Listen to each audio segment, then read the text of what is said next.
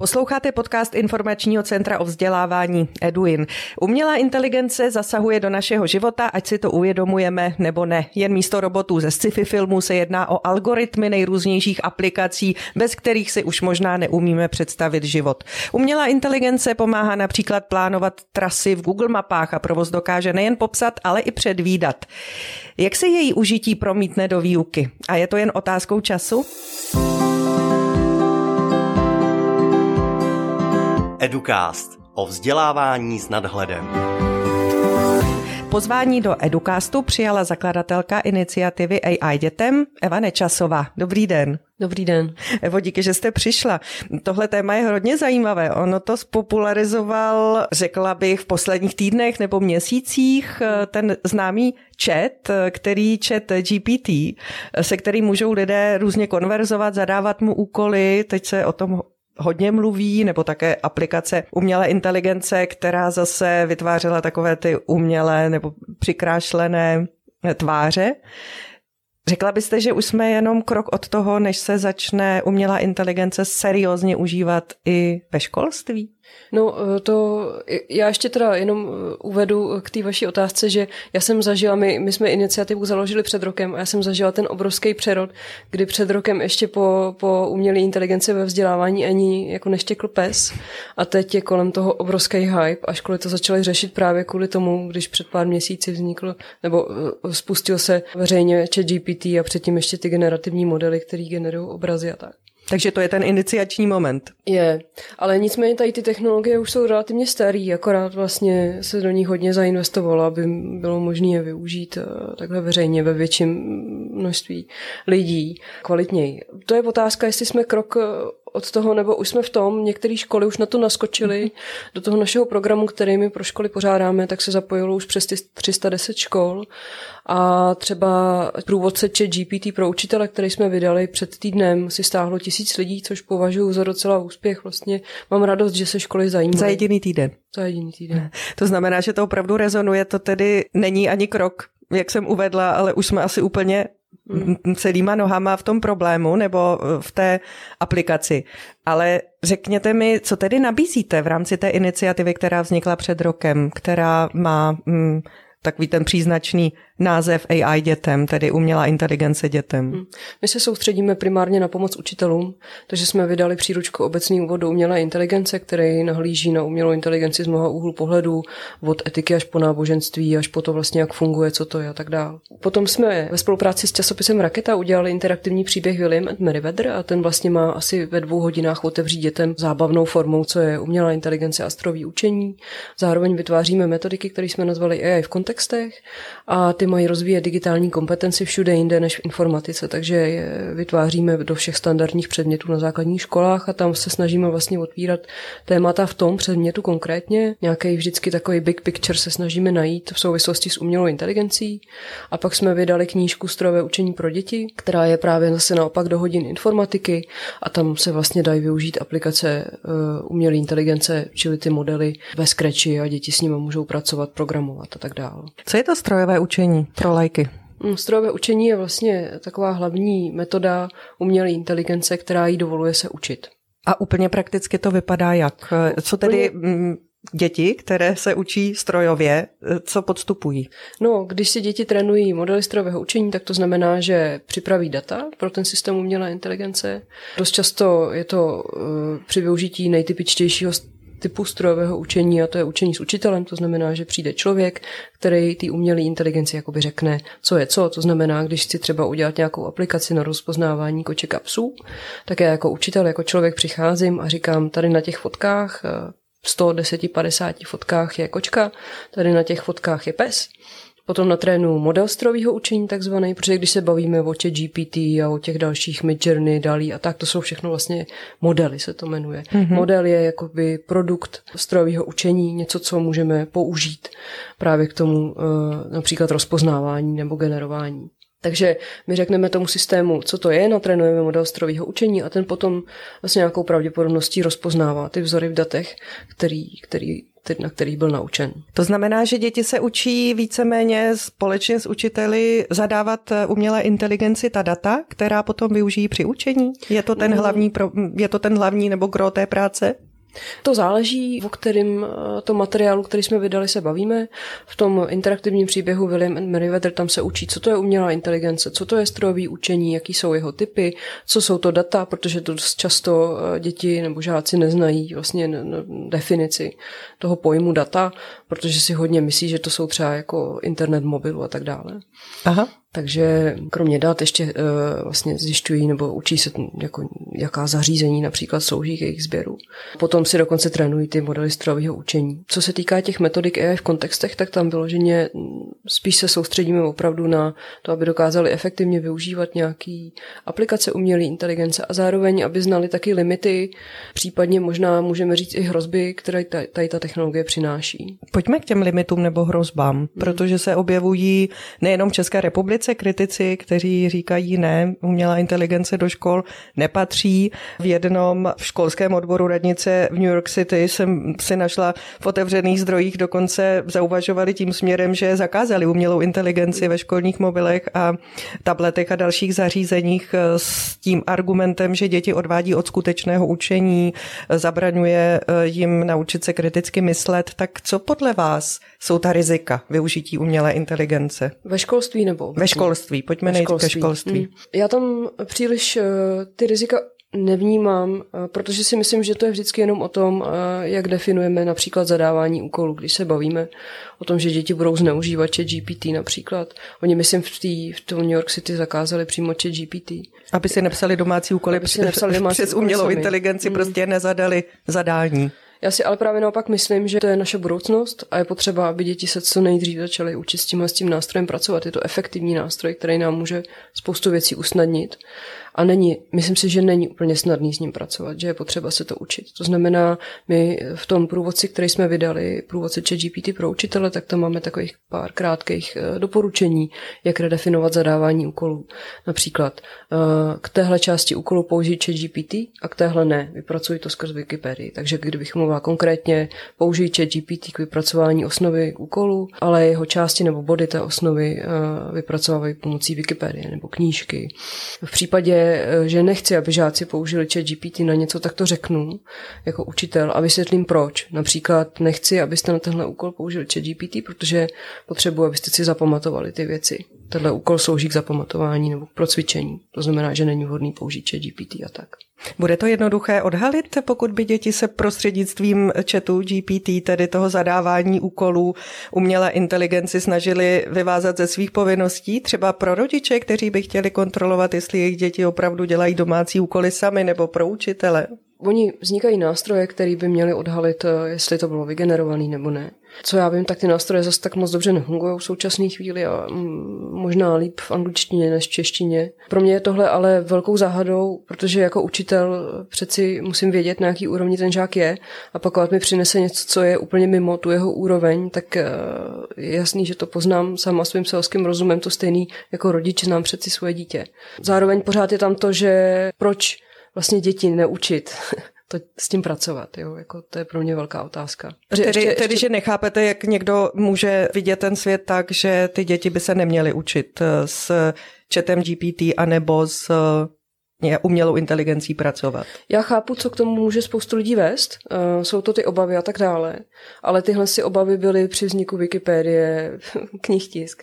Vlastně vždycky, když přijde nějaká nová technologie, tak to provází nějaký obavy. Já mám taky. Prostě všichni o tom nějakým způsobem uvažujeme a snažíme se s tou situací vyrovnat, zvlášť teď, když je to ten nástup tak rychlej a je to úplně tak jako revoluční. Ale myslím si, že uh, třeba ten krok v New Yorku byl z mýho, já teda nevím, jestli to oni zakázali jen dočasně, než se v tom zorientou, nebo jestli si mysleli, to že... si to... úplně nejsem jistá, hmm. každopádně teď ten základ platí, co se Pořád říká platí. chatu. No, každopádně ve chvíli, kdy třeba Bing od Microsoftu testuje, já jsem zrovna dneska dostala předběžný přístup, tak jsem to zkoušela, kdy, kdy je přímo chat ve vyhledávání, tak to potom zakážou eh, vyhledávače, nebo eh, jo, vlastně i Google teď implementuje a je v testování Barda. Prostě ten trend je naprosto jasný a bude to všude. Takže nějaké... Nevyhneme se tomu zákazem ve školách. Je to Nejde smysl, to. no. Nemyslím si, že to má smysl vůbec, logiku prostě. Když říkáte a zmínila jste různé jiné možnosti tak eh, výuky, které jsme dřív považovali za revoluční nebo nové nebo nepředstavitelné, umělá inteligence ve srovnání, řekla byste, že je podobný pokrok jako třeba Google nebo Wikipedie nebo kalkulačka kdysi? Já to asi neumím srovnat. Nedá se to takhle srovnat? Já, já na to nemám odpověď. A když eh, se podívám na to, jak konkrétně teď v tuto chvíli, kdy jsme vlastně na začátku, ale vše se velmi dynamicky rozvíjí, může umělá inteligence pomoci s výukou, aby hmm. to šlo do těch plusových bodů, ne do těch negativ? Hmm, hmm. No tam je několik úhlů pohledu. Podle mě může pomoci učitelům velmi dobře při přípravě na hodiny, i když samozřejmě ještě v tuhle chvíli eh, tronače GPT třeba není dokonalý, má tam nějaký... Také si vymýšlí. Vymýšlí si, ano, jasně. A, eh, ale, ale třeba v, právě v tom průvodci tam jsou úplně konkrétní eh, prompty, čili ty textové vstupy, které mají otevřít teda tu, tu konverzaci, které fungují podle mě fakt skvěle, například na vytváření kvízů textových her nebo třeba dokonce myšlenkových map a tak dále. Abychom se zastavili u pojmu, které možná rodiče nebo učitelé, kteří nás poslouchají, neznají. Prompty, ty eh, příkazy, které jsou konkrétní, alespoň já tomu tak rozumím, dá se to přirovnat třeba ke klíčovým slovům při vyhledávání na internetu v těch webových vyhledávačích? Mm, málo kdy pro mě fungují klíčové slova. Jsou služby, ve kterých klíčové slova fungují, například při generování obrazů, tak v nějakých jednodušších, třeba Bombo Art nebo tak fungují lépe klíčové slova nebo slova jako takový oproti větám. Zároveň ale třeba u chatu GPT je potřeba eh, opravdu hodně dobře popsat, co chci.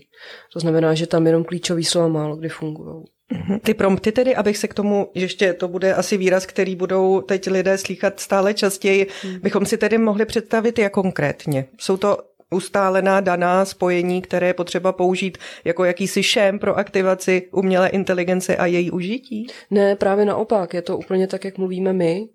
Ale nebo takhle, lidé často dost eh, mi přijde, že my mezi sebou mluvíme hodně zkratkovitě, protože vidíme svoje tváře, víme, co si ten druhý třeba jak uvažuje, pokud ho známe a tak dále. Takže někdy stačí říct jenom jednoduchou věc a tomu druhému člověku to okamžitě asociuje to, co my máme na mysli mnohem hlouběji. Takhle čet nefunguje, tam je potřeba opravdu jako popisně hodně dobře specifikovat vlastně, co po něm chci, aby, aby udělal, aby napsal, vygeneroval. Mm-hmm. Co nabízíte teď učitelům jako pomoc při zvládání práce s umělou inteligencí v rámci iniciativy AI dětem? Já myslím, že to je celý balík těch věcí, o kterých jsem mluvila na začátku. Teď je nejdiskutovanější chat GPT, ale samozřejmě ty služby a ty aplikace se budou dál rozvíjet, měnit, eh, takže my doufám, budeme stíhat reagovat eh, aspoň nějakým krátkým spoždění. Takže je to opravdu tak rychlé, že třeba eh, nás to může úplně převálcovat a ta změna bude nezachytitelná tedy pro nejenom školy, ale celou společnost, že se budeme jenom těžce blížit k tomu, jak využít umělou inteligenci. Aspoň já to tak vnímám, protože já denodenně vlastně nasávám nějaký nový trendy, hledám v tom a stejně mám pocit, že jsem strašně pozadu a nestíhám vůbec eh, koukat, co se všechno děje, jak to má ještě stíhat učitel, který prostě... Dělá tisíc jiných věcí. Tisíc jiných věcí, takže eh, tohle to je těžký, ale tak hold prostě děláme, co můžeme všichni. Tak. S tím možná souvisí otázka, která mě teď napadá, už tady taky zazněla, ale my jsme se na ní podívali jenom z hlediska školství a to jsou hrozby, které sebou umělá inteligence a její aplikace v každodenním životě nese. Hmm. Jak byste je popsala? No, jestli existují. Existují určitě a, a je to jenom o tom, že my vlastně dokážeme naškálovat jakýkoliv problém pomocí umělé inteligence, který jsme si dokázali představit teď. Tam nejzásadnější a asi nejdiskutovanější věc je takzvaná předpojatost, v angličtině je to bias, kdy my vlastně těmi daty, kterými krmíme tu umělou inteligenci, tak jsou předpojatý, protože i my lidi vytváříme předpojatý data. To znamená, ona vlastně čerpá jenom z toho, co jí dáváme my. Je to tak, že ty vlastně předsudky, které máme my, tak ona přejímá. Takže to je takový, řekněme, nebezpečí. To znamená, že je důležité, abychom lépe selektovali data, kterými umělou inteligenci vybavujeme? No, je to eh, vůbec možné? Dokážeme jako lidé přehlédnout ten svůj bias, tu svoji předpojatost? Ono to záleží vlastně, jak ty systémy vytváříme. Vždycky eh, je vytváříme proto, aby měly nějaký konkrétní užití. To znamená, že dost často se dělá, že se třeba dogenerovávají syntetický data, aby dotvořili ten dataset, který, na kterým je natrénovaná ten, ta umělá inteligence právě proto, aby nebyla předpojatá ale v, tý, v tom obrovském množství dát, kdy třeba zrovna u chatu GPT a tak dále, eh, i, i, i vlastně v jiných jazykových modelech, tak eh, to, to jsou obrovský korpusy dat, který úplně samozřejmě není možný zkontrolovat. Není to v lidských silách, jsou na to samozřejmě nějaký nástroje a tak, ale pořád to není dokonalý, takže potom vlastně přichází proces, který se jmenuje fine tuning a to je, to je chvíle, kdy teda do toho modelu, který byl natrénovaný na to množství dat, začnou zasahovat lidi, hledají chyby, hledají ne, právě tady ty předpojatosti a, a ručně je upravují, tomu se říká anotátoři. Takže ty tohle to kontrolují. Tak to relativně jakoby se dá říct, že řeší předpojatost. Je to o tom, že ten model zůstává pořád stejný, ale to, jak je schopný komunikovat v tom interfejsu, v tom, v tom rozhraní s uživatelem, tak tam tam je hodně vlastně seřezaný těma etickýma zákonama, který, mm-hmm. který tady máme. To se možná taky budeme muset učit i kvůli tomu, aby bylo možné užít eh, umělou inteligenci ve školství obecně, mm. jak zahrnout etiku do jejího využití, aby nebyla škodlivá umělá inteligence, ale aby pomáhla rozvíjet hodnoty, které jsou pro společnost důležité. No a o to si právě myslím, že o toho jsou tady ti učitelé, jo, protože já mám takovou představu, že umělá inteligence může hodně pomoct právě v té přípravě, zároveň pokud bychom uh, vytvořili systémy, které jsou schopný eh, sledovat žákovský postup, eh, progres, eh, sbírat z toho data a na konci vyplivnout třeba formativní hodnocení nebo sumativní hodnocení to ušetří obrovský množství času všem učitelům a oni potom budou mít fakt eh, čas na to, aby se mohli skutečně věnovat těm dětem a být ty průvodci. Pan Brdička to v jednom svém článku nazval choreografové vzdělávání, což se mi hrozně moc líbí. A skutečně tam být pro ty děti a právě předávat tady ty hodnotový, hodnotový rámce, ty etické rámce protože mám pocit, že z pozice učitele už není možný právě sledovat tyhle ty trendy, ve všem se vyznat. Děti jsou hodně dopředu, hodně učitelů o tom mluví, že třeba nemají takový to sebevědomí, aby teda šli vyučovat informatiku ještě ve chvíli, kdy nejsou třeba aprobovaný. Takových učitelů je velké množství. Takže ta změna toho myšlení v tom, že teda jsem, jsem nějakým partnerem ve vzdělávání s dětmi a jsem spíš teda tím průvodcem a ukazuju ty hodnoty a tak dále, je podle mě žádoucí v tuhle chvíli. Tedy ne se bát, že umělá inteligence učitele nahradí, protože dokáže sformovat na základě vstupních dat, které tam může nasypat i někdo jiný než učitel eh, hodnocení, takže to, to by byla ta zásadní role učitele. To se bát nemusíme, že by umělá inteligence připravila učitele o práci podle vás? Určitě ne. Jako nemyslím si. Role, je, role učitele je prostě jiná. Je, je to zásadní role. Nehrozí, že necháme děti na pospas strojům? že to, když se, když se, a tu, tu, tu, tuhle uh, citaci jsem si nevymyslela, to, to opravdu tyhle obavy kolují virtuální sítí. Jestli, když vy sama říkáte, ne úplně stíháme ten bouřlivý vývoj, který s umělou inteligencí souvisí, jestli budeme vůbec schopni jako společnost a ti zodpovědní rodiče, učitelé dát dětem dobrý směr? No ono říct děti na pospastrojům. Já myslím, že na pospastrojům se vydáváme všichni a vede k tomu úplně jako jednoduchá logika z mýho pohledu. Já mám pocit, že lidi se vždycky snažili nějakým způsobem přepisovat uh, reálný svět dodat, ať už to bylo, že psali knihy nebo něco se snažili kvantifikovat a tak. Eh, tak tenhle ten přepis reálného světa dodat eh, se začal dít následkem velkých pokroků eh, v oblasti softwaru a hardwaru mnohem efektivněji a kvalitněji. A následkem toho vznikaly velký data, který tu teď máme. A vzhledem k tomu, že není v silách člověka, aby ty velké data dokázal zpracovávat a efektivně využívat, tak to přichází jako úplně logická odpověď umělá inteligence, která je schopná nebo potřebuje ke svému fungování tady ty velké data. To znamená, že z mýho pohledu to zřejmě povede k, k algoritmicky řízené společnosti, kdy teda eh, Spoustu rozhodnutí za nás dělají stroje na základě velkých dat. Ty stroje pravděpodobně budou ty rozhodnutí dělat správněji než my lidi, protože my jsme prostě v bublinách, jsme předpojatý, jsme, nemáme tak velký rozhled. A není to i kvůli algoritmům, které nás v těch bublinách udržují? Určitě je, taky. A to je jedna právě z těch dalších hrozeb a nebezpečí. Já bych je nechtěla označit za hrozby a nebezpečí primárně. To jsou právě třeba ty doporučovací systémy na sociálních sítích, které nás do těch bublin můžou uzavírat. Nicméně oni tu mají svoji funkci. Oni jsou tu, protože je tak, tady tak strašně moc obsahu, že je potřeba ho nějakým způsobem filtrovat. A doporučovací systémy, myslím si, že toho dělají hodně dobrého. Zároveň je, potřeba o nich ve školách dle mýho hodně mluvit, protože třeba TikTok, který je až 95% algoritmicky doporučovaný obsah, tak samozřejmě eh, naše děti používají eh, několik hodin denně a bylo by dobrý vědět, jak tyhle algoritmy fungují. My jsme vydali metodiku pro mediální výchovu o fungování TikToku a vůbec fungování, modelu fungování sociálních sítí, kde se snažíme vysvětlit tu úlohu doporučovacích systémů a k čemu to může výst. Myslím si, že to je téma, o kterým je, je jako opravdu výrazně potřeba ve školách mluvit. Uh-huh. A kromě toho, co určitě může být užitečné i pro rodiče, to, co jste teď zmínila, eh, co byste doporučila rodičům, aby se dokázali zorientovat v tom, co teď se eh, valí do škol a už ve školách je s umělou inteligencí? Primárně mluvit s dětmi. o tom, co dělají. O tom, co dělají. Co Nějaké baví. metodické příručky tam asi nebudou tolik fungovat. To mi nepřijde důležitý pro rodiče. Eh, já mám 12-letého syna a to, co se snažím dělat, je, že se ho neustále ptám, co je no, novýho na YouTube, co teď hraješ, eh, co tě baví. A nejen, že teda to mezi náma jako vytváří pouto, kterýho si moc vážím, ale zároveň vlastně díky němu já jsem vlastně schopná jít s těma trendama trošku aspoň, protože prostě je výrazně jdu předu než já. Jsme u konce. O umělé inteligenci ve školství jsem mluvila se zakladatelkou iniciativy AI, tedy Umělá inteligence dětem, Evou Nečasovou. Díky, že jste si udělala čas. Naschledanou. Moc děkuji za pozvání. Naschledanou. Jestli se vám dnešní edukast líbil, tak můžete vznik dalších dílů taky podpořit, a to na stránce www.podporujuvzdělávání.cz.